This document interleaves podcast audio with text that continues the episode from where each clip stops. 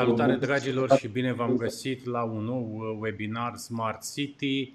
Astăzi încercăm să vedem uh, cât de mult putem realiza din ce se întâmplă în lumea digitalizării. Astăzi încercăm să vedem nu doar dacă avem bani, Astăzi încercăm să aflăm care este viziunea guvernului. Vorbim de orașe inteligente, vorbim de comunități creative inteligente și, desigur, încercăm să înțelegem și noi ce ne rezervă viitorul. Îmi face mare, mare plăcere astăzi să-l avem alături de noi pe domnul ministru secretar de stat Dragoș Preda. Sper că ne vedem. Desigur. Ne vedem. Mulțumim frumos pentru că ați acceptat invitația noastră, domnule ministru secretar de stat Dragoș Preda. Trebuie să precizăm că domnul uh, Dragoș Preda are în cadrul uh, noului minister, să spunem reorganizat, exact competențele de digitalizare și de management al infrastructurilor de telecomunicații. Astăzi o să povestim un pic și de 5G. Nu se poate, nu există conferință, nu există discuție fără 5G.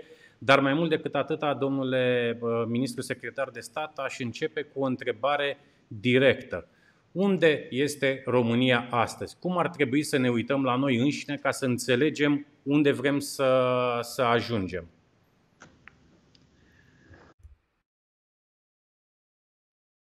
Ne cunoaștem de ceva vreme și colaborăm pe dimensiunea aceasta de Smart City bă, cu asociația dumneavoastră, domnule Dumitrașcu. Bună ziua celor care bă, sunt cu ochii pe noi astăzi pentru a vedea de fapt această dinamică unde se află România.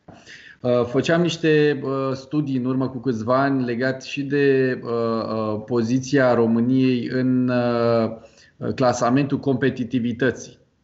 Uh, iar din păcate România în acele studii demonstram că încă nu se află în pilonul 3 al uh, uh, World Economic Forum cu privire la business sophistication și inovație. Inovație aici înseamnă ca să traducem puțin această dimensiune, punerea în practică de fapt a soluțiilor de cercetare, dezvoltare, inovare, de a crea industrii Uh, în aceste domenii noi, uh, de noi tehnologii. Uh, România totuși are o șansă extraordinară. Guvernul actual, guvernul Ludovic Orban, a prioritizat digitalizarea instituțiilor statului și, de fapt, a serviciilor puse la dispoziția cetățenilor. Aici țin să fac o precizare. Nu mă ocup, nu am în portofoliu partea de digitalizare. Aceea este uh, apanajul Autorității pentru Digitalizarea României, apanajul uh, uh, și, de fapt, uh, atribuțiile mele uh, țin de comunicații electronice în bandă largă, dar uh, este o parte extrem de importantă complementară a acestei diversități uh, tehnologice de care tot uh, vorbim în ultima vreme. Vorbim de acest ecosistem generat de către uh, criza uh, sanitară COVID-19, tot acest uh, sistem pe care cu toții îl așteptam de atâta vreme și anume de a transpune și a uh, facilita comunicarea între instituțiile statului și cetățeni prin aceste soluții tehnologice. Dar revenind acum la niște uh, aspecte extrem de importante punctate și în cadrul reuniunilor din 5 mai și respectiv din 5 iunie ale miniștrilor uh, din telecomunicații de la nivel european.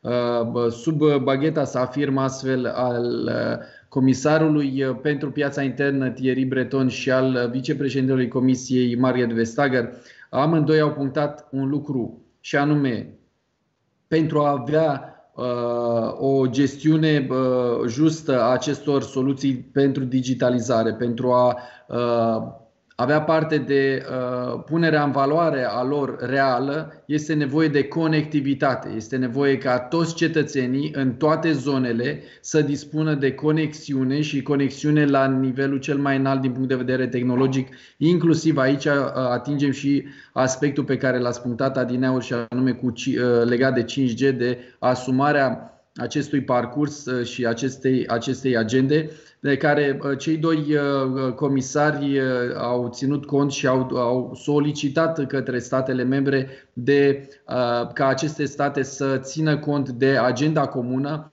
în vederea realizării și a ceea ce vorbim atât de des tot mai ca să folosim acești termeni atât de uzitați și anume de interoperabilitate.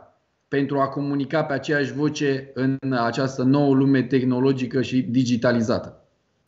Domnule Preda, haideți să intrăm un pic în subiectul de astăzi. Vrem să, noi de fiecare dată, în fiecare webinar pe care îl avem, plecăm de la premiza că nu toți cei care se uită la noi sunt extraordinar de familiarizați cu terminologia, cu definițiile, cu anumite concepte pe care noi le promovăm. Haideți să vedem la nivelul uh, instituției, la nivelul ministerului, dar mai ales dumneavoastră, la ce ar trebui să se gândească cei care se uită la noi când vorbim de o comunitate inteligentă? Ce înseamnă această comunitate inteligentă? Aici sunt mai multe dimensiuni, desigur. Pentru că uh, toată lumea face referire când vorbim despre orașe inteligente, despre comunități inteligente, cum îmi place și mă bucur că ați, ați preluat această idee de a gândi în sens uman, pentru că acolo este dimensiunea de fapt a acestei uh, uh, viziuni legate de orașe inteligente. Uh, toată lumea face referire în deosebi uh, la noile tehnologii, la digitalizare. Dar acesta este doar un mijloc Acum o să vin cu o valoare uh, filozofică de viață și anume Kant în critica rațiunii pure spune nu trata niciodată pe ceilalți ca mijloace, ci întotdeauna ca scopul în sine. Uh, scopul în sine în viața noastră, în societatea noastră suntem noi, ca indivizi, cetățenii. Iar mijloacele sunt această bunăstare care ne înconjoară, acest ecosistem al bunăstării care înseamnă servicii facile pentru fiecare uh, dintre noi, uh, pierderea mai puțin timp în, în gestiunea acestor aspecte de ordin birocratic și reducerea uh, hârtiilor aferente și lucrul acesta guvernul l-a făcut. Totodată, guvernul Orban, așa cum știm cu toții, a prezentat miercurea trecută Planul Național de Investiții și Relansare Economică. Iar uh, România se așteaptă acum la peste 624 de, de milioane de euro propuse pentru uh, finanțarea startup-urilor inovative și a digitalizării IMM-urilor. Iată că resursele ajungem există. Imediat, ajungem imediat, și această... domnule Preda, și la acest plan, pentru că o să vreau să vedem care, care sunt principalele atribute ale acestui plan și cum ar trebui să se uite și industria către el, dar mai ales societatea civilă. Îmi place foarte mult că avem uh, foarte multe concepte sau definiții comune și că privim foarte multe aspecte ale acestui domeniu în aceeași, uh, în aceeași logică și noi am comunicat de fiecare dată și am promovat ideea asta că până la urmă tehnologia, fără de care sigur că nu putem dezvolta comunitățile, trebuie să rămână doar o unealtă în slujba celor care se ocupă de, de dezvoltarea acestor comunități. Propriu zis, această tehnologie este un, uh, un util, uh, un instrument de eficientizare a resurselor, a gestiunii resurselor la nivel comunitar. Recente, nu numai cu zona de Horeca, explicând impactul 5G pe zona de Horeca, și chiar uh, săptămâna trecută cu uh, Centrul Român pentru Energie, discutând și aspectele legate de infrastructurile critice uh, și gestiunea în comun a infrastructurii legate de broadband, de comunicații electronice în bandă largă și cele legate de infrastructura de energie. Dar revenind la întrebarea dumneavoastră, o comunitate inteligentă răspunde întregii uh, vieți uh, a cetățenilor. Și aici mă refer și la spațiul de convivialitate. Vorbim uh, foarte des de, legat de acest concept. Despre ce este vorba? Este vorba de adecvarea spațiului social și cultural pentru cetățeni. Totodată, majoritatea orașelor din România nu răspund amprentei de mediu adică spațiu verde alocat pe cap de locuitor, așa cum este uh, bine să dispună fiecare dintre noi de un, un areal adecvat Știm foarte bine, companiile deja utilizează aceste concepte în crearea mediului adecvat uh, de lucru pentru, pentru uh, angajații lor. De ce? Pentru că un mediu adecvat, un spațiu de convivialitate adecvat, crește nivelul productivității acelor companii din acea comunitate. Atât de important este. Evaluările la nivel internațional arată că uh, amprenta de mediu respectată poate să ducă la o creștere a productivității mediului economic din acel areal până la 15%. Este o creștere extraordinară ținând cont că vorbim nu de unicorns, ci vorbim de uh, companii uh, așezate, unde uh, o creștere de 5-10% este impresionantă. Toate aceste, toate aceste aspecte țin de fapt despre, de oportunitățile care și, cum să zic, capacitatea de achiziție a acestor oportunități de către cetățeni. Cât de aproape sunt aceste oportunități pentru fiecare dintre noi. Aici, ține, aici se înseamnă, de fapt, o transpunere reală, adecvată a conceptului de Smart City. Bun. Domnule Preda, guvernul Orban a prezentat miercurea trecută Planul Național de Investiții și Relansare Economică. Am văzut foarte multe comentarii în spațiu public, multe argumente pro, foarte multe argumente contra. Nu vreau să politizăm această discuție. Noi am promovat în ultimii cinci ani întotdeauna, fără excepție, uh, dezvoltarea acestor comunități ca neavând nicio legătură cu partidele, cu, știu eu, Smart City nu e nici de stânga, nici de dreapta. Prin urmare, fără patos, cu foarte mult calm, așa cum vă știu, foarte bine informat, Haideți să încercăm să le spunem celor care se uită la noi. La ce resurse financiare alocate pentru sectorul digitalizării ne putem aștepta? Este clar că există o prioritizare și mă bucur foarte mult să văd asta. Este primul guvern, din punctul meu de vedere, care înțelege cu adevărat vremurile pe care le traversăm și mai ales către ce ne ducem. Acum, dacă reușim să dezvoltăm și o viziune pentru a implementa și a dezvolta anumite proiecte, rămâne de văzut și aici asigur că este și rolul dumneavoastră. Prin urmare, la ce resurse financiare ne putem aștepta? Eu o să vă răspund întâi de toate cu o întrebare adresată într-o postare a dumneavoastră cu privire la acest, uh, uh, la acest eveniment uh, prilejuit de asociația dumneavoastră. Era pe LinkedIn acea întrebare și întrebarea relativă postării dumneavoastră era, suna cam așa. Cât la sută au făcut privații și cât la sută statul? Cred că aici este gândirea uh, disociată, uh, eronată, legată de întreaga această dimensiune de care vorbim inteligentă, de a comunităților inteligente. Într-o comunitate inteligentă, și aici mulțumesc pentru pasele dumneavoastră pe care le faceți de fiecare dată, uh, trebuie să conlucrăm. Și cred că ce s-a observat uh, într-o dinamică aparte de până acum, în cadrul acestui, acestei guvernări, a fost tocmai dialogul pragmatic și constant cu mediul de afaceri, pentru că acela dictează piața, pentru că acela cunoaște cel mai bine piața, pentru că acela vine inclusiv cu soluțiile pe care statul român trebuie să le încadreze, să le normeze și să urmărească ca ele să nu creeze impact negativ asupra altor domenii.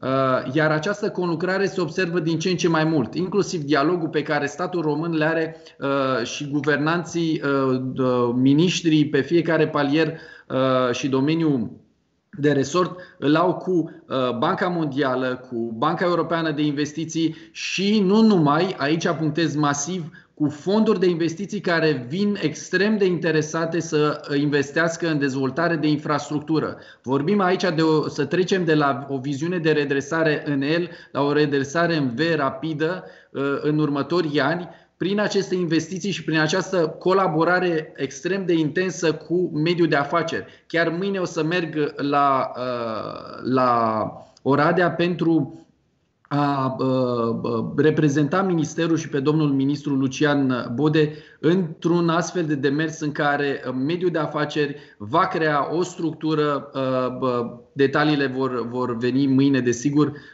o structură a mediului privat care va genera locuri de muncă și care va genera o dinamică de investiții în regiune și cu un impact real pentru România în sine.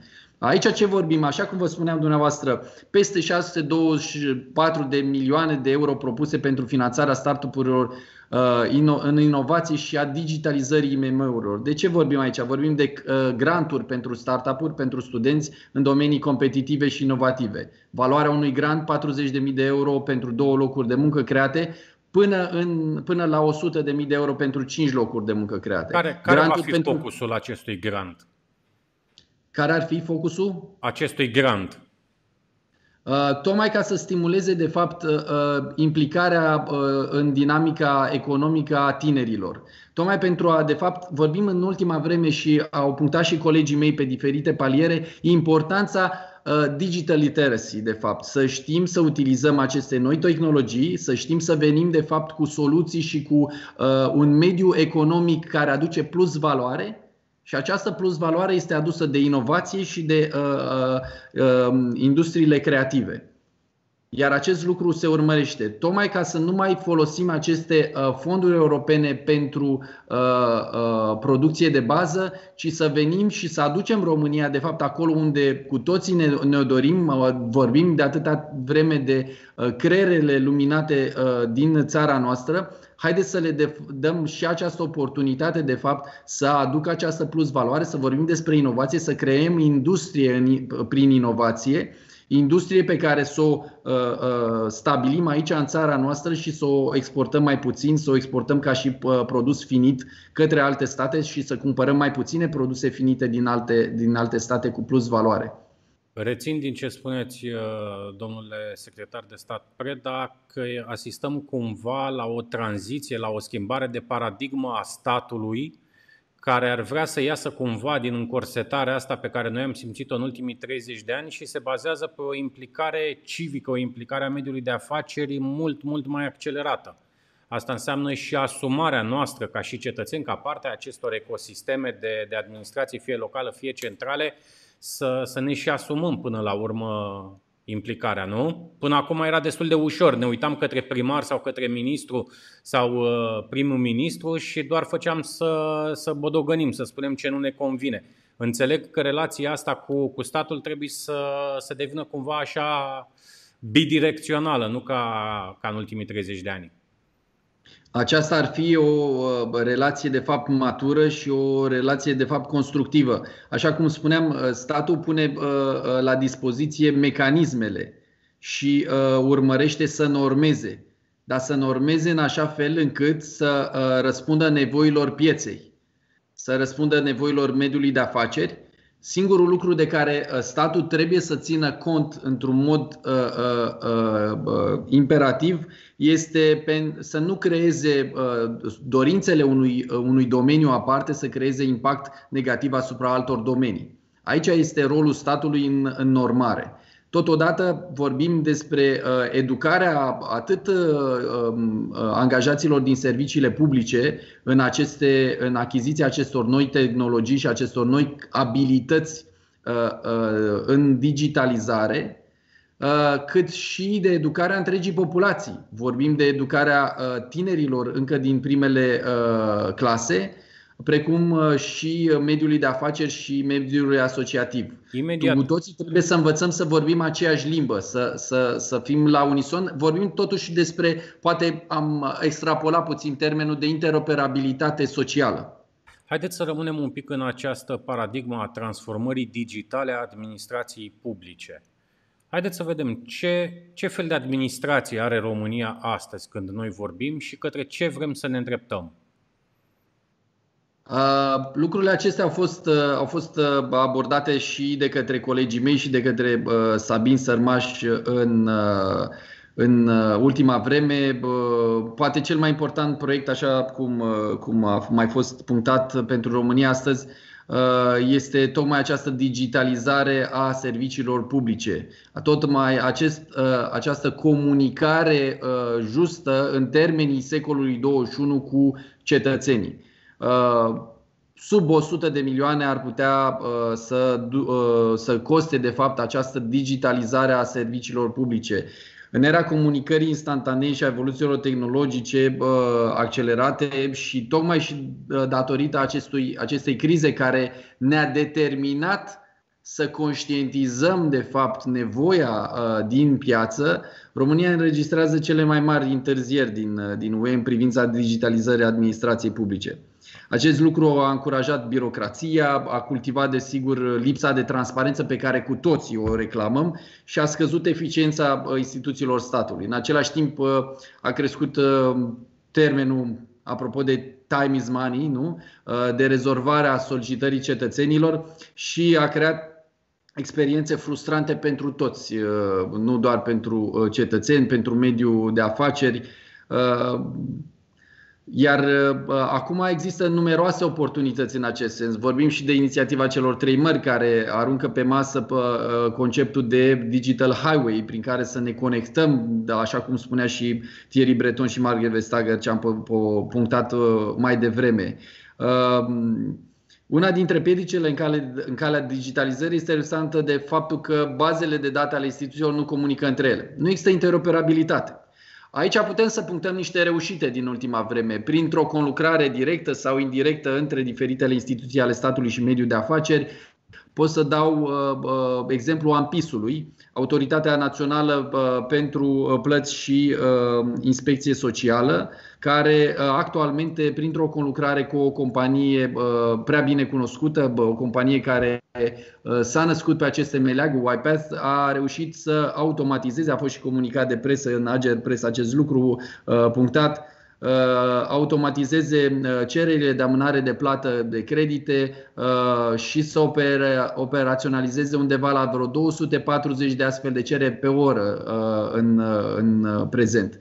Iată că lucrurile se întâmplă. Sunt discuții legate de uh, uh, integrarea bazelor de date între MySmith și uh, SICAP, SEAP uh, și, uh, desigur, colegii de la ANFP uh, discută de uh, integrarea unor baze de date care să reunească tot ceea ce înseamnă uh, uh, angajații uh, din uh, mediul public și anume prin extragerea datelor de la EduSal și la Revisal. Aceasta este un prim demers, dar nevoia de digitalizare este mult mai uh, pregnantă pentru că uh, vorbim despre uh, crearea unor infrastructuri care să creeze acea interoperabilitate pe care cu toții o reclamăm. Adică, de exemplu, haideți să luăm un simplu exemplu. Vi se întâmplă ceva, Doamne ferește, un accident într-o localitate. Dosarul dumneavoastră medical se află în localitatea de reședință. Da? Uh, nu se știe că dumneavoastră în, uh, în acel dosar medical vi se recomandă să nu uh, luați un anumit medicament. Lucrurile acestea trebuie integrate. Vorbim de sănătatea cetățenilor, vorbim de uh, lucruri care uh, țin de o dezvoltare sănătoasă a unei întregi comunități. Nu doar pe partea de sănătate pe care am, uh, am resimțit-o cu toții acut în ultima vreme și guvernul s-a uh, Uh, s-a ocupat într-un mod uh, lăudabil și lucrul acesta uh, s-a văzut și prin numărul redus, vă spun că al cazurilor care erau scontate. Vă spun lucrul acesta de ce? Pentru că vă vin iarăși cu o soluție. Aici vă dau un exemplu de o soluție extrem de dezbătută recent, acele soluții solicitate de către Comisia Europeană de date anonimizate privind mobilitatea. Uh, am văzut o astfel de soluție prezentată de unul dintre operatorii majori din, uh, din România. Uh, iar acele scenarii, cel mai optimist scenariu, s-a aflat deasupra ca și număr de cazuri față de realitatea din România.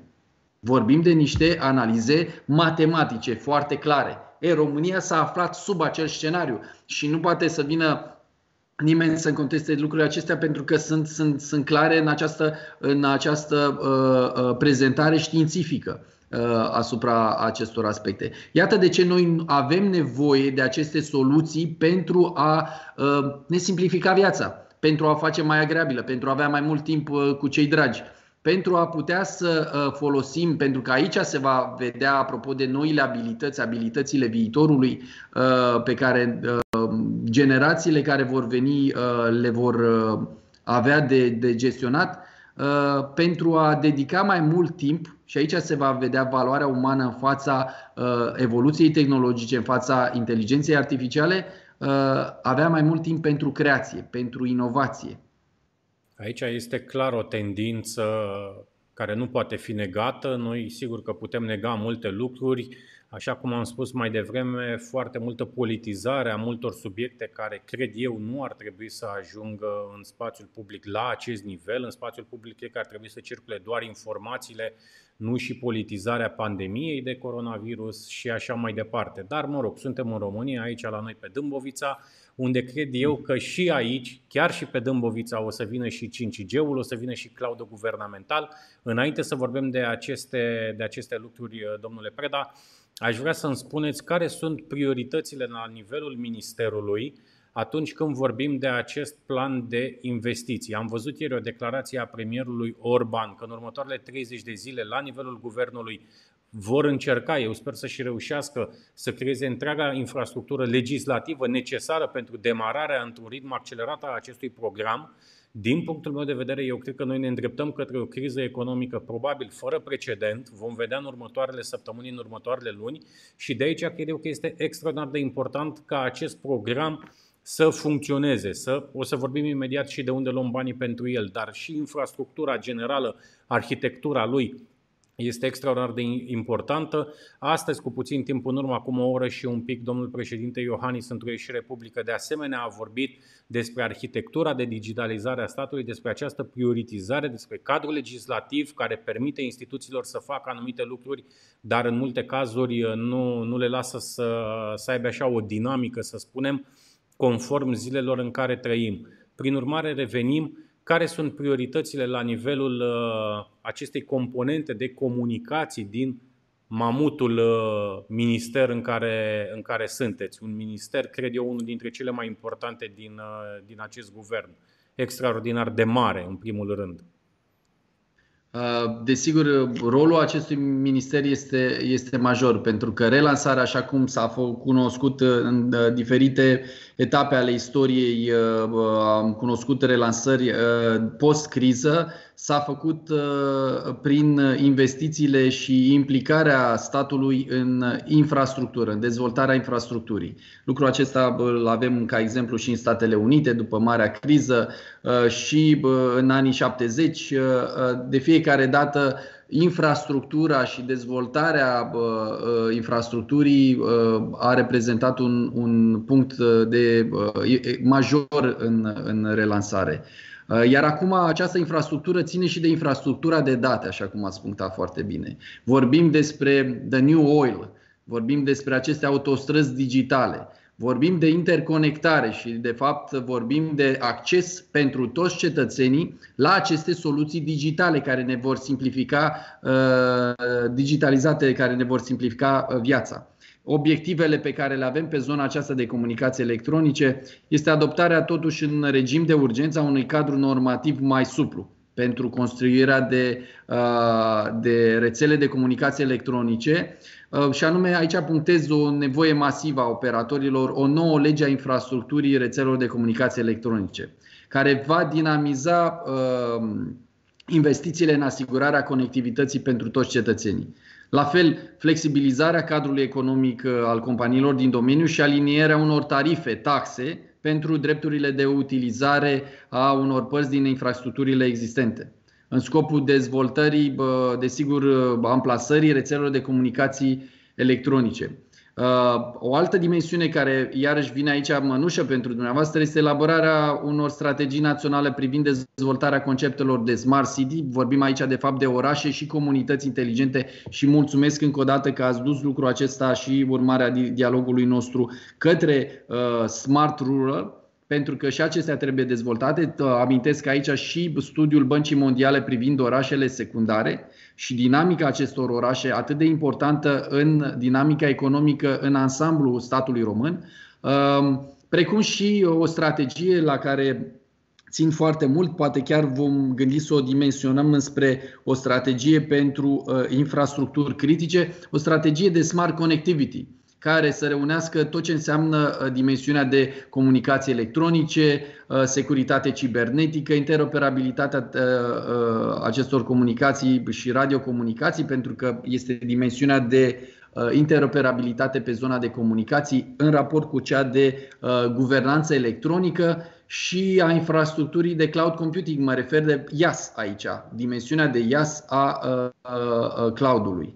Uh, cu elemente, desigur, aici uh, le avem în vedere și avem, așa cum am spus, discuții și cu Banca Mondială, cu BEIU, cu uh, diferite fonduri de investiții de la, la nivel internațional, cu elemente de sprijin, astfel încât să Uh, se poate asigura un pachet complet de conectivitate pentru toate categoriile de populație. Vorbim aici de e-inclusion. Da? Uh, astfel se permite uh, implementarea, se va permite, desigur, implementarea justă, așa cum ați reclamat-o și dumneavoastră, a e-guvernării, a învățământului online, ne-au reclamat mulți primari că este încă nevoie să dezvoltăm această infrastructură pentru a răspunde teleșcolii. teleșcolii. A sistemelor de telemuncă și telemedicină, vorbim de e-cultură, de e-comerț, cercetare, dezvoltare în domeniul acesta TIC care trebuie stimulată, m-ați întrebat de acele granturi. Uh, și, uh, desigur, aici inclusiv uh, noi dimensiuni de a fi abordate și din perspectiva a paletei întregi de, de oportunități de muncă care vor fi deschise de aceste noi tehnologii. Numai tehnologia 5G în ultima vreme a generat la nivel global peste 22 de milioane de locuri de muncă și peste 13 miliarde în, în venituri. Revenind acum la obiectivele noastre, Uh, urmărim să stabilim politici publice care să permită uh, corectarea, uh, corecta informare de fapt a tuturor cetățenilor, precum și, așa cum am și punctat, implementarea radiodifuziunii și televiziunii digitale, inclusiv demararea programului satelital al României, care în nota sa de fundamentare integrează și domeniul transporturilor. Iată de ce vorbim despre această integrare sub acest, cum l-ați numit și dumneavoastră, mastodont, acest minister cu o importanță deosebită în relansarea pe care cu toții o urmărim. De fapt, acum un alt punct extrem de important a fost și transpunerea toolbox-ului 5G și elaborarea foii de parcurs, uh, de care uh, și colegii de la ANCOM au amintit printr-un comunicat de presă recent uh, a fi întrevăzută pe, în ultimul trimestru al acestui an. Așa cum ne-au dacă și solicitat. Făcut, dacă ați făcut trecerea către, către 5G, profit de, de acest moment. Haideți să mai explicăm o dată nu ce este 5G-ul. Eu cred că s-a tot explicat în ultima perioadă. Beneficiile, de asemenea, cred eu că s-au tot explicat. Poate o să mai facem, știu eu, o întâlnire, un webinar special pe, pe aceste beneficii pe care le aduce tehnologia de 5G. Haideți să vorbim un pic de unde ar trebui să, să se uite cei, uh, cei care sunt acum uh, alături de noi în acest webinar când vorbim de securitatea acestei tehnologii. Se vorbește foarte mult de parteneriatul strategic pe care îl avem cu Statele Unite, este normal. Se vorbește foarte mult de tehnologia Huawei, se vorbește foarte mult de o dorință a Uniunii Europene, a partenerilor noștri și invariabil a României de a folosi alte uh, produse, alte companii, problema din punctul meu de vedere rămâne în zona celor 20% din patente care sunt deținute de Huawei. Deci din punctul meu de vedere până nu există o reglementare clară și uh, știu eu o capacitate de a avea încredere în tehnologiile pe care Huawei-ul le, le furnizează, eu cred că ceea ce facem noi acum facem foarte bine. Dar de aici se naște o întrebare. Avem ce să punem în loc? Uh, desigur, uh, un lucru uh, atât punctat în memorandumul de care ați amintit și cât și în, în solicitarea Uniunii Europene cu privire la transpunerea măsurilor legate de 5G Toolbox, toate acestea au punctat de fapt neutralitatea tehnologică. Importanța de fapt a păstrării încrederii populației în, într-o gestiune conformă respectând toate normele de etică, uh, tocmai pentru a uh, genera, de fapt, această achiziție voluntară de către cetățeni a noilor tehnologii. Cetățenii trebuie să înțeleagă, uh, de fapt, utilitatea în viața lor a acestor noi tehnologii și nu să fie una impusă. Pentru că, Ați văzut aici cum am în spațiul amintit... public, în spațiul public în uh, câte, câte legende circulă deja de la, știu eu, antenele care ne prăjesc uh, sau mai știu eu ce, păsările care vor fi doborâte de, de aceste uh, tehnologii, de radiații și așa mai departe. Foarte, foarte multe informații, foarte mult fake news în zona asta, din păcate. Nu înțeleg de ce eu cred că ar trebui să ne uităm uh, cu ochii larg deschiși către această tehnologie și să îmbrățișăm, mai ales când vorbim de, ați folosit dumneavoastră un pic mai devreme, câteva sintagme despre care în România, din păcate, nu prea se vorbește. Noi nu prea vorbim despre smart health decât acum cu această pandemie. Noi nu vorbim de safe city. Noi credem așa că securitatea uh, centrelor urbane, securitatea noastră este un dar de la Dumnezeu. Este un dar de la Dumnezeu, dar trebuie să menținem și noi. Pentru asta înseamnă să facem investiții, înseamnă să avem o educație, înseamnă ca anumite instituții să, să se preocupe de acest lucru, iar societatea civilă să fie implicată într-un mod extrem de activ. Vorbim de Smart Education, iarăși până în această pandemie. Nu cred că uh, era o prioritate la, la nivel național. Vorbim de foarte multe domenii care vor fi afectate în mod direct de către 5G, de vehicule autonome. Iarăși, nu se vorbește, dar anul ăsta la Cluj, unul dintre cele mai frumoase proiecte de, de Smart City din România, anul ăsta vine primul autobuz autonom. Vom avea acolo un proiect pilot Asta înseamnă și o adaptare a legislației, asta înseamnă să ne uităm către acest proiect pilot, să vedem ce putem învăța, care sunt modelele de a le, de a le replica până la urmă toate proiectele, uh, nu doar uh, cel de, de la Cluj. Prin urmare, 5G-ul este extrem, extrem de important atunci când vorbim de aceste comunități inteligente. Desigur.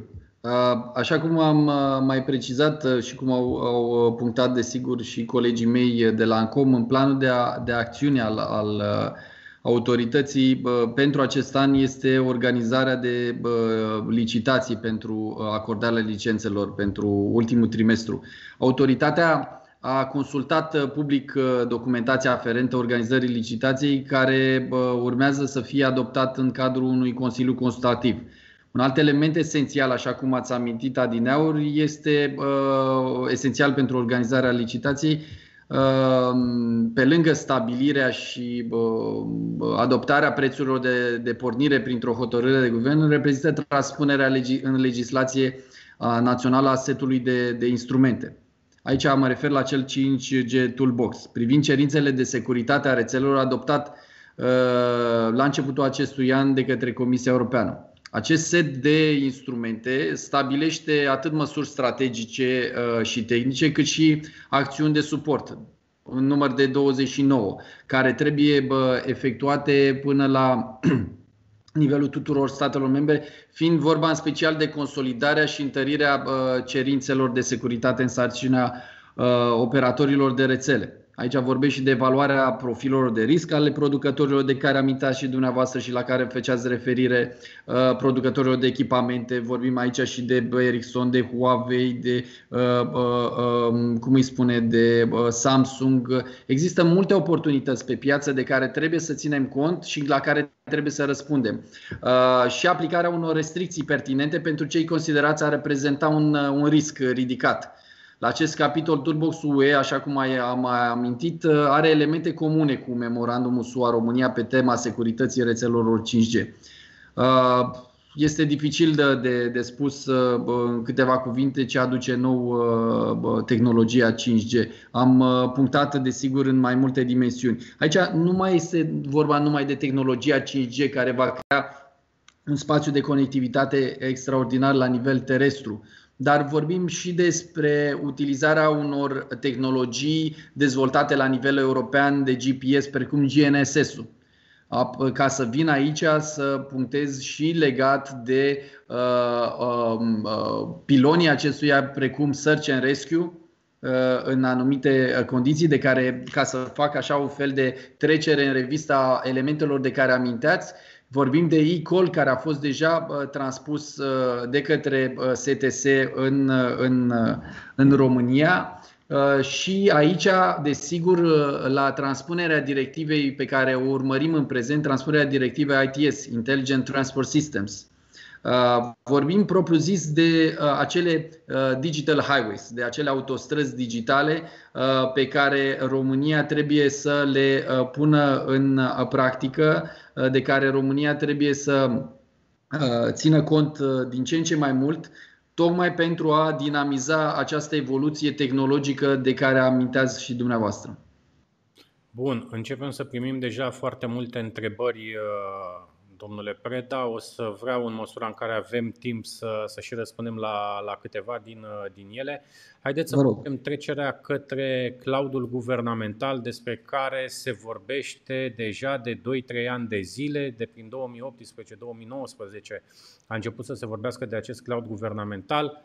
Unde suntem acum, atunci când ne referim la, la el? Această dimensiune, din punct de vedere normativ, se află în apanajul Autorității pentru Digitalizarea României. Conlucrarea este clară, este evidentă cu Ministerul Transportului, Infrastructurii și Comunicațiilor, tocmai pentru că Ministerul în HD-ul de reorganizare are în atribuțiile sale gestiunea parții acestea legate de comunicații electronice în bandă largă și, desigur, cloud-ul în cele trei dimensiuni ale sale integrează și zona aceasta de IaaS, Infrastructure as a Service, pe lângă PaaS, Platform as a Service și SaaS, Software as a Service.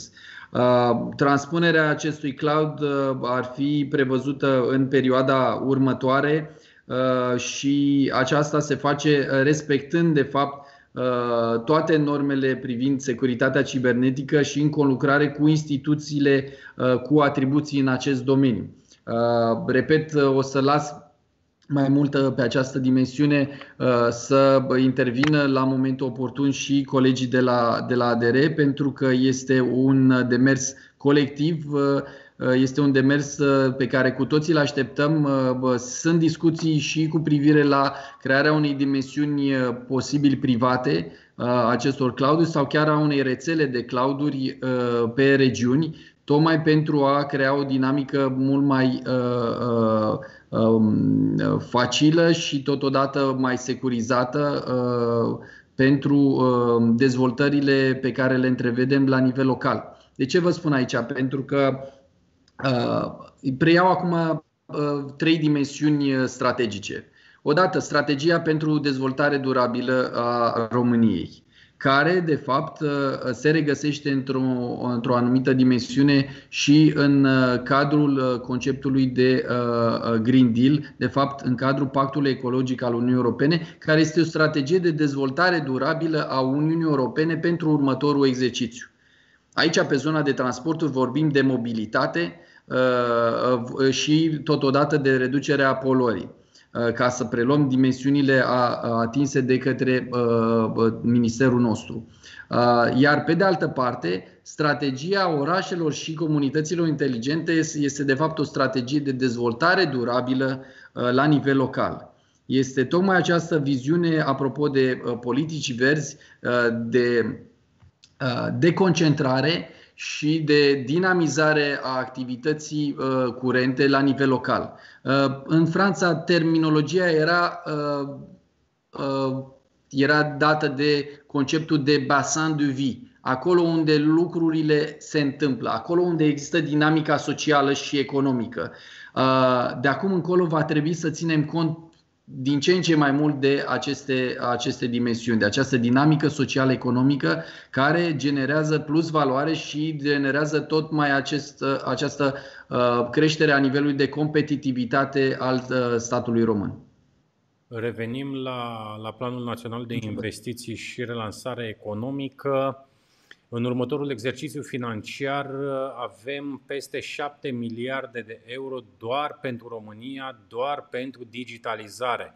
Cât de importantă este elaborarea acestei strategii despre care dumneavoastră ați vorbit, pentru că ați atins uh, sintagma nevoii unei strategii de la local către național. Și vorbim aici de strategia națională de Smart Communities, sau o să vedem exact care va fi reformularea Uh, dumneavoastră și vorbim și de strategiile locale. Prin urmare, știm că avem banii, știm perioada de timp, deci avem deja posibilitatea de a crea, să spunem, un plan de, de investiții de la nivel local până la nivel uh, național. Care ar trebui să fie abordarea unei primării, să spunem, nu știu, de la Galați până la Focșani, de la Constanța, ca să dăm un orășel mai mare, până la satul mare în nord-vestul țării lăsăm la o parte, dăm la o parte marile centre urbane, care în ultimii ani vedem că și-au dezvoltat aceste abilități, au tulurile necesare deja, știu să lucreze foarte bine, știu să atragă fonduri europene. Orașele medii, orașele micuțe, poate chiar și comunele, cum ar trebui să se pregătească pentru următorul exercițiu financiar? Aceste orașe, de fapt, faceți acum referire, mă bucură lucrul acesta, la și studiul Băncii Mondiale cu orașe secundar. Exact. De fapt, ele poate să reprezinte noul motor în dinamica de evoluție competitiv-economică a României. Și de ce vă spun lucrul acesta? Pentru că ele poate să devină niște clustere poate să uh, integreze uh, la nivel local inclusiv niște uh, dihuri, Digital Innovation Hubs, pe, uh, uh, pe domenii uh, clar distincte de specializare. Vorbim din ce în ce mai mult de supra-specializare. Uh, apropo de noile abilități, abilitățile viitorului. Vorbim despre uh, crearea uh, polilor de excelență Uh, prin această dinamică, prin care România va trebui să-și creeze o identitate la nivel internațional, generând pol de excelență pe uh, paliere clar uh, asumate, atât la nivel guvernamental, deja urmărim acest lucru și vorbim și cu mediul, chiar adineauri am avut niște reprezentanți de la Universitatea Politehnică, cu mediul academic, cât și cu mediul de afaceri cărora le solicităm uh, să ne transpună cât mai clar uh, nevoile pentru a uh, căuta mijloacele normative adecvate să le răspundem. Nu doar prin aceste granturi de care aminteam, da? Vorbim inclusiv de investițiile, să creăm mediul a, a, a oportun pentru a atrage investiții din afara țării, investițiile fondurilor a, a, de la nivel internațional. Finanțarea programelor de educație digitală, de asemenea, a angajaților pentru IMM-uri. Aici vorbim de granturi, de exemplu, doar ca să dau niște exemple, de 30.000 de euro pe proiect până la 100.000 de euro, un buget de 30 de milioane. După aia vorbim Start, uh, Start Tech uh, Innovation, noul program Startup. 7 de IMM-uri. Exact, 7.000 de noi IMM-uri. Uh, obiectivul schemei este de finanțare a startup-urilor inovative prin granturi de ce inovative? V-am mai zis, pentru că ele aduc plus valoare. Prin granturi de o valoare estimată de la 42.000 de euro.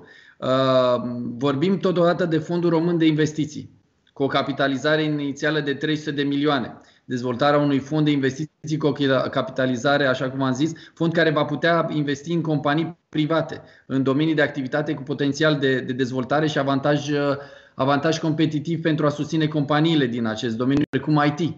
De ce? Tocmai, iarăși, este vorba de un domeniu cu, cu plus valoare. Uh, programul Invest EU 2021-2027, estimat, așa cum am spus, la 650 de miliarde de euro la nivel european prin garantarea investițiilor fondurilor private. Uh, iată, uh, există aceste oportunități care, de fapt, creează un mediu uh, atractiv, oportun investițiilor, atragerii investițiilor din afara țării.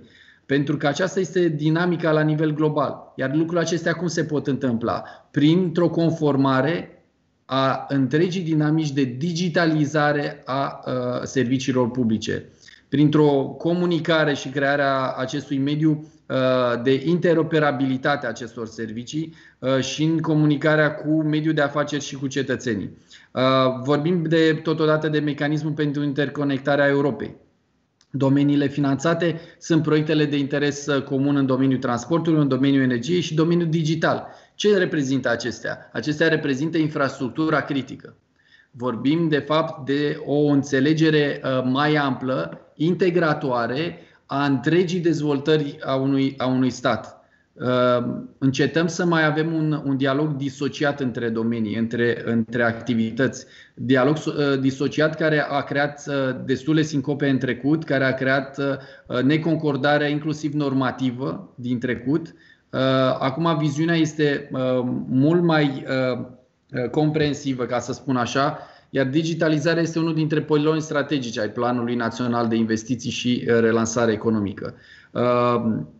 Iar Ministerul Transportului, Infrastructurii și Comunicațiilor joacă un rol esențial în dezvoltarea infrastructurii digitale, așa cum am punctat care stă la, la baza serviciilor digitale, atât în sfera privată cât și în, cât și în cea guvernamentală este de a susține uh, uh, proiecte ce pot avea valoare adăugată la, pe lanțul serviciilor digitale, uh, fie ca promotor principal, fie ca, ca susținător al unei instituții cu atribuții în domeniu. Aici pot să enumăr o serie de proiecte esențiale. Implementarea tehnologiei 5G este una de care am și vorbit, implementarea rețelei de fibră optică la nivel național și pe coridoare de transport rutier, uh, dezvoltarea unor proiecte de infrastructură Smart City în colaborare cu autoritățile locale, de care tot așa uh, uh, mă chestionați adineauri, dezvoltarea cloudului guvernamental, infrastructurii esențiale pentru o administrație centrală modernă și orientată către cetățeni, ar fi, implementarea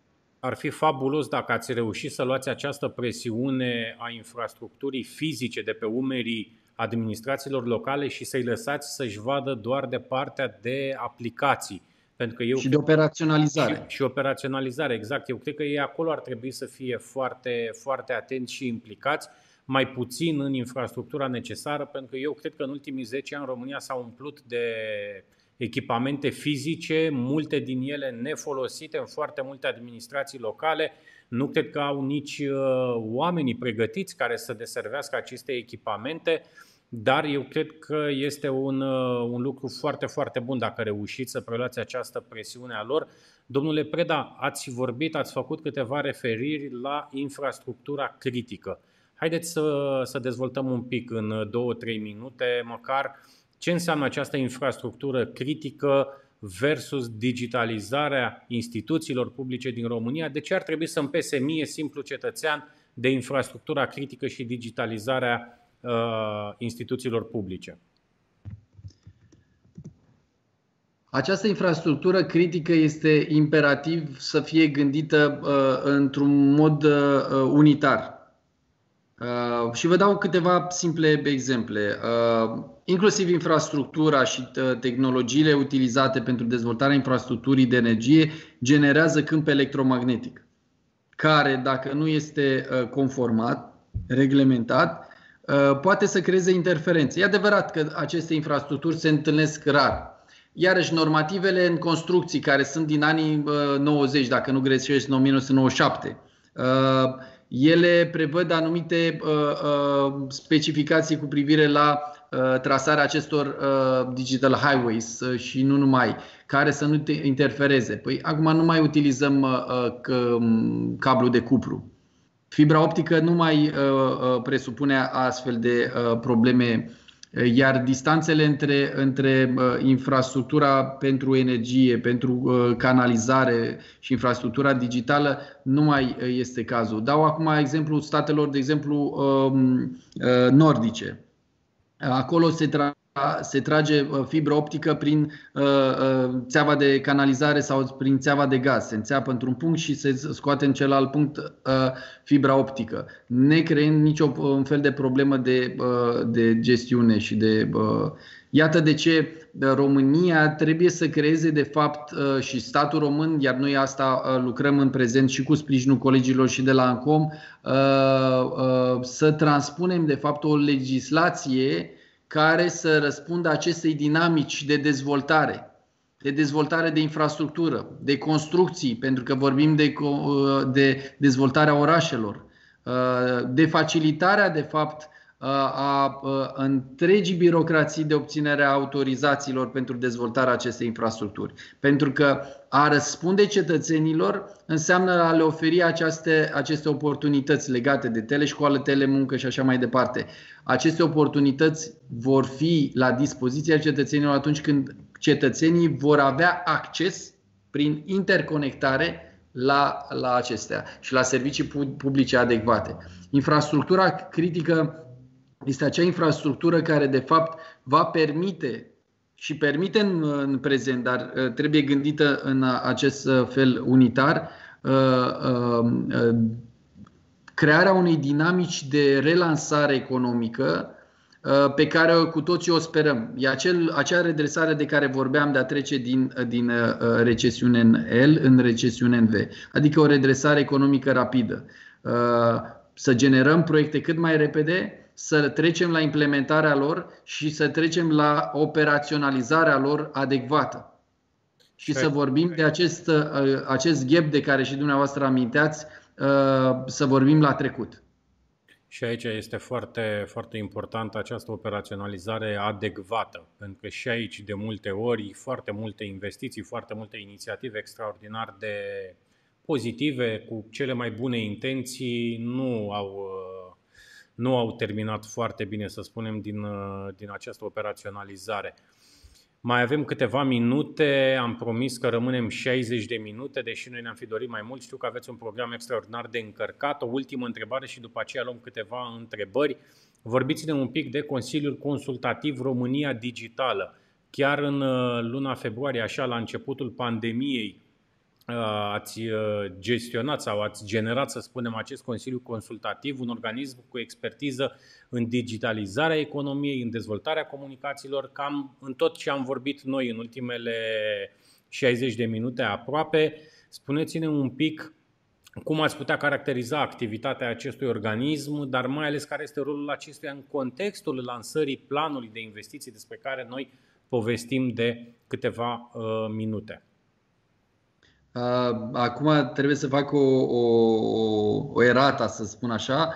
Acest Consiliu Consultativ se află în gestiunea Autorității pentru Digitalizarea României. Este de fapt un for în care se reunesc actorii din piață, mă refer mediul privat, academic, care cu competențe, cu expertiză în domeniul digitalizării și uh, Uh, acolo există mai multe paliere, inclusiv ca să uh, ating uh, subiectul de astăzi, Smart City, inclusiv un palier dedicat dezvoltării la nivelul autorităților publice pe zona de soluții în, în spectrul Smart City, al orașelor inteligente și al comunităților inteligente.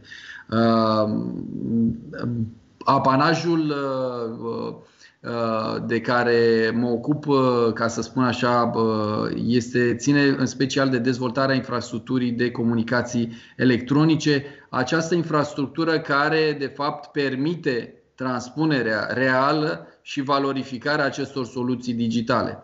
Uh, aici vorbim despre crearea acestei Digital Highway în sensul și uh, punctat de către uh, inițiativa celor trei mări, acest fond creat de statele din regiune, având în prim plan Polonia, dar și cu investiții din partea Statelor Unite al Uniunii Europene, la care România uh, concesionează 100 de milioane, uh, tocmai pentru proiecte gândite într-un, într-un spectru uh, liberal, într-un spectru capitalist, cu management privat, proiecte dedicate, proiecte cu plus valoare de dezvoltare a infrastructurii în transporturi, dar ca parte integrantă este și dimensiunea aceasta de Digital Highway, la care România răspunde într-un mod extrem de proactiv și vom veni și pe această dimensiune cu un, uh, cu un dialog real. Uh, chiar urmează să mai am uh, o întrevedere, o discuție în curând cu colegii din, de la autoritatea portoară pentru acest Port Community Systems, tocmai pentru a vorbi despre această dinamică și pe toate modurile de transport.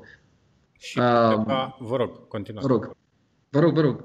Câteva întrebări, una din ele este legată exact de ce ați spus dumneavoastră acum. Cristiana Dima aș dori mai multe informații practice despre modalitatea de finanțare în cadrul inițiativei celor trei mări.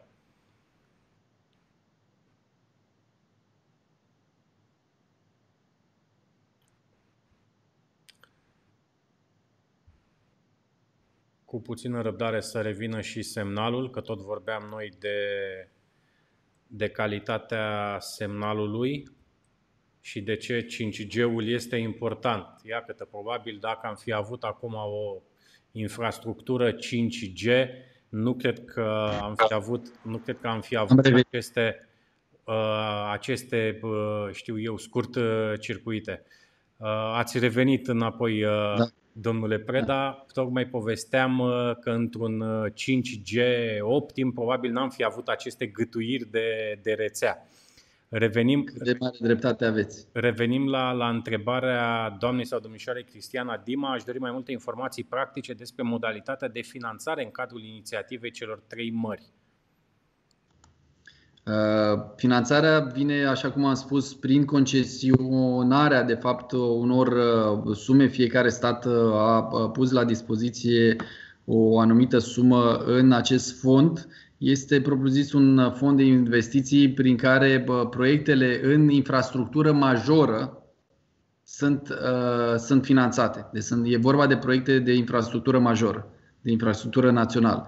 Uh, nu pentru mediul de afaceri, pentru proiecte. Bă. Pentru acelea am și punctat adineauri, sunt aceste granturi de care aminteam uh, și uh, la nivel național, cât și bă, direct la nivel uh, european. Lavinia vă întreabă, este pregătită administrația publică pentru un proces amplu de digitalizare? Și aici e, e o întrebare pe care toți o adresăm ori de câte ori avem ocazia. Am avut o intervenție cu o oră mai devreme legată de e-voting.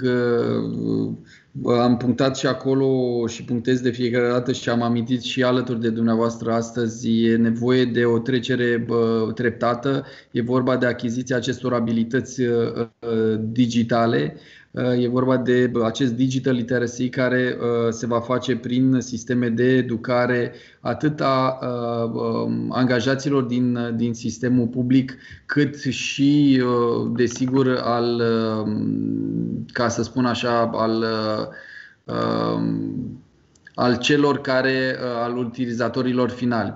Precum, desigur, trebuie să ținem cont și de,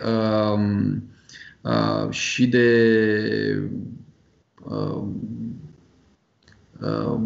partea de educare la nivelul, uh, la nivelul școlar pentru că vom genera o nouă clasă de angajați, o nouă clasă care vor fi plătiți mult mai bine. Vom genera, de fapt, joburi adecvate. De aceea am și făcut apel către, către cei, către mari industriași, dar și către zona de IMM-uri, să vină către ministerele de resort cu propunerile de integrare a noilor uh, ocupații pentru completarea adecvată a nomenclatorilor ocupații. Să nu mai așteptăm să fim reactivi, ci să fim proactivi cu completarea acestor noi ocupații care vor genera, de fapt, impact inclusiv asupra curiculei uh, și uh, vor uh, genera un impact asupra modului de gestiune al educației și de a răspunde educația într-un mod integrat, așa cum întrevedem uh, la nivel guvernamental, într-un mod integrat către piață, pentru a veni, de fapt, cu acei uh, uh, angajați, viitori angajați, care să nu trebuiască să-și mai uh, uh, să lucreze în alte domenii decât au fost pregătiți, că aici și aici înseamnă o bad, un bad investment, o investiție uh, greșită, când mulți dintre, uh, dintre noi ajungem să, să lucrăm în alte domenii decât în cele în care am fost pregătiți uh, și uh, urmează să ne adaptăm. Desigur, acum vorbim despre o altă dinamică. Înainte oamenii stăteau cât 30-40 de ani în, același, în aceeași carieră, urmând de fapt un filon întreg al, al evoluției în carieră, pe când acum tot ce înseamnă X Generation și Millennials, durata de, de medie de uh, Uh, activitate într-un, într-un post, într-un domeniu, este undeva la 3-4 ani. Uh, trebuie să răspundă și bă, uh, școala, cât și mediul privat la, la această dinamică. Și acest lucru cred că se va face prin integrarea, de fapt, acestor comunități de care aminteați dumneavoastră de comunități inteligente una dintre principalele atribute, știu eu să spunem, ale tinerei generații este această incredibilă, incredibilă capacitate de adaptare. Exact cum spuneați și dumneavoastră, 3-4 ani, vorbim chiar și de o reconversie profesională în, în unele cazuri, nu doar de o adaptare, să spunem că toate aceste servicii, toate aceste joburi dinamice, digitale, îți permit cumva să, să faci această schimbare de carieră mult mai rapid ca înainte și avem o întrebare în Tot context. vorbim atât de des de reziliență. Absolut, exact. Și reziliența personală și atunci când vorbim de, de această dinamică a carierei. Cât de importantă este digitalizarea pentru reformarea sistemului de învățământ românesc, care vedem, domnule ministru secretar de stat Preda, că nu mai face față, este pe lângă realitate. Oricât de mult am vrea să lăudăm rezultatele, oamenii care ies cu aptitudini foarte bune, foarte mulți studenți străini care vin să studieze în România. Eu nu am nimic cu sistemul nostru de învățământ, dar este cumva în paralel cu realitatea digitală, în paralel cu ziua de mâine, care vedem că va fi extraordinar de digitalizată, iar noi în ultimele săptămâni am, uh, am asistat la lupte cu foarte mulți profesori care refuzau să se conecteze, refuzau să încerce măcar să vadă ce înseamnă această predare digitală, această interacțiune digitală, această școală a viitorului. Că noi în, în, în, în acest sens ne, ne îndreptăm. Că refuzăm noi, că nu vrem noi să fim ca restul lumii, e și asta o abordare, corect. Dar cred eu că până la urmă vorbim de o reformare a uh, sistemului de, de învățământ. Uh, toat, toată, toată această dinamică se va face treptat, așa cum am mai spus. Aceste soluții vor, uh, în următoarea perioadă vor coexista. Va fi un, o achiziție mixtă. Nu avem cum lucrurile acestea pentru că vorbim despre niște generații care vor fi uh, abilitate în aceste noi uh, uh, capacități digitale foarte greu sau poate deloc. Iar statul, uh, uh datoria statului este să răspundă tuturor nevoilor cetățenilor, indiferent de vârstă, de sex, de preocupări uh, religioase sau sociale sau da, uh, statul trebuie să răspundă în mod unitar. Și atunci, uh, inclusiv această achiziție de soluții digitale se va um, contempla cu utilizarea vechilor sisteme ca să putem să răspundem tuturor cetățenilor. Aici, poate într-o generație, de acum încolo, e adevărat, generația a scăzut de la 20-25 de ani la 16 ani uh, ca uh, generație uh, în evoluția socială. Poate peste o generație vom palpa mult mai pragmatic aceste transformări. De aceea trebuie să avem răbdarea ca, de fapt, primul pas rămâne această normare de care aminteam, crearea acestui cadru legislativ adecvat Uh, iar pasul următor, împreună cu instituțiile abilitate și în partea aceasta de securitate cibernetică și bă, am, am intrat în dialog cu sociologi care au expertiză în zona aceasta de uh, transformare digitală cu privire la normele de etică pe care va trebui să le, de care va trebui să ținem cont în perioada următoare pentru o gestiune conformă și pentru crearea încrederii. Dar, repet, Apropo de teleșcoală, uh, această dinamică va oferi noi perspective. Scriam încă acum câțiva ani într-un articol că studiile internaționale arătau că în 2030 poate cea mai mare companie va fi din zona de educație, educație online și aici fac referire și la uh, demersuri precum Quora sau pentru, precum Khan Academy. Uh, am ceamul, vorbisem cu ei, au creat de fapt un grup de lucru de, care reunește soluțiile membrilor AMCEAM pe zona aceasta de uh, educație și noi abilități. Uh, recent mi-a scris uh, Igor, uh, uh, directorul regional al Google pe zona aceasta de public relations, pentru uh, soluții uh, uh, pentru uh, uh, relansare economică, soluții gratuite pe care ei le pun la dispoziție. Iată că companiile vin, vin la aceeași masă cu statul, uh, vin să creeze această dinamică și vin să creeze de fapt acest literacy de care vorbim uh, digital, uh, iar acest lucru va, se va, iar achiziția nu poate să fie una bruscă cu toții reclamăm reforme bruște, să facem o tabula rasa și să punem ceva nou în loc. Lucrurile acestea, și știm prea bine, apropo de legile transformării, legile evoluției, uh, lucrurile acestea poate să genereze mutații iremediabile în viitor. Această achiziție trebuie să se facă treptat, conlucrând și răspunzând tuturor cetățenilor. Iar pe partea de educație, cel puțin preșcolar, uh, educația nu se poate face decât în, uh, într-un mediu fizic, într-un mediu real pentru primele vârste în educație. Pentru că atunci copiii descoperă uh, palpând lucrurile, definindu-și spațiul care îi înconjoară, uh, uh, experimentând de fapt. Aici aveau, sunt și implicat pe zona aceasta și cu uh, Erska Gifted Education, Florin Munteanu a mai colaborat în trecut cu Atlanticonul uh, și cu mulți alții în domeniu. Aici uh, vorbim și despre lucruri precum Thinkering School, prin care copiii de fapt învață experimentând. Uh, și această experimentare nu se poate face prin teleșcoală. Uh, recent, uh, domnul prim-ministru și doamna ministru um, Anisie au lansat alături de televiziunea română acest program de teleșcoală pus la dispoziție. Toate aceste lucruri vin de fapt să pună pe masă soluțiile la nivel guvernamental de a răspunde noi dinamici și în școală așa cum punctați și dumneavoastră. Dar aceste soluții trebuie să fie uh, gestionate și uh, de aici este și deschiderea actualului guvern, împreună și cu cele care vin dinspre mediul uh, nu numai privat de care aminteam, uh, și asociativ. Expertiza există la toate nivelele, iar cred că ce uh, s-a creat prin această criză uh, sanitară este tocmai ca să devenim mai conștienți că numai împreună toate aceste elemente constitutive ale comunităților inteligente vom putea să transpunem într-un mod corect, de fapt, dinamica de care amintim. Bun. Domnule Preda, este clar că ne aflăm, așa cum se numește și webinarul nostru de astăzi, drumul către societatea informațională sau societatea digitală. Suntem pe un drum cu sens unic din punctul meu de vedere. Mai sunt unii care încearcă să, să apese un pic uh, frâna când noi probabil suntem în plin demaraj. Ne-am obișnuit în ultimii 30 de ani și cu această atitudine.